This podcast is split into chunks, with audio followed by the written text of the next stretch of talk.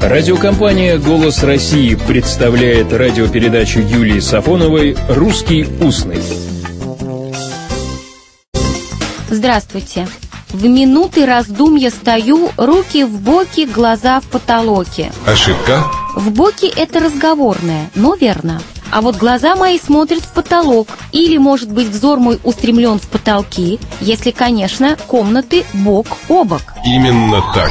Тут под боком или под боком Равнозначно. оказалась книга о Михаиле Сергеевиче Горбачеве. Вы помните, наверное, его «Г» – главная награда. За это «Г» досталось Горбачеву немало. Такой звук «г», в отличие от «г» литературного, в лингвистике называется «г» фрикативный, то есть щелевой.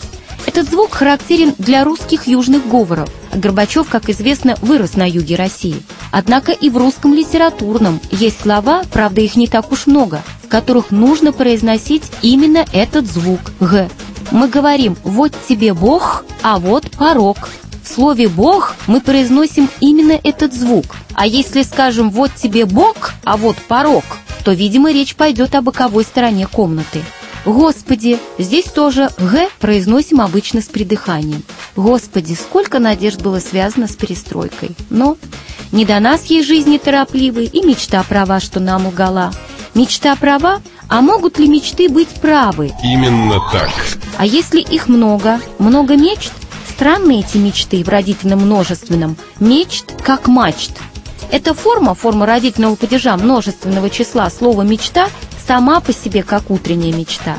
Эта форма «мечт» употребляется только в поэтической речи. Вот у Державина. Он корни помыслов, он зрит полет всех мечт.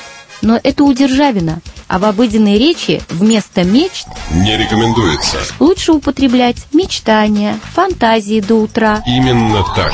или в утренние часы, утрами. Именно так.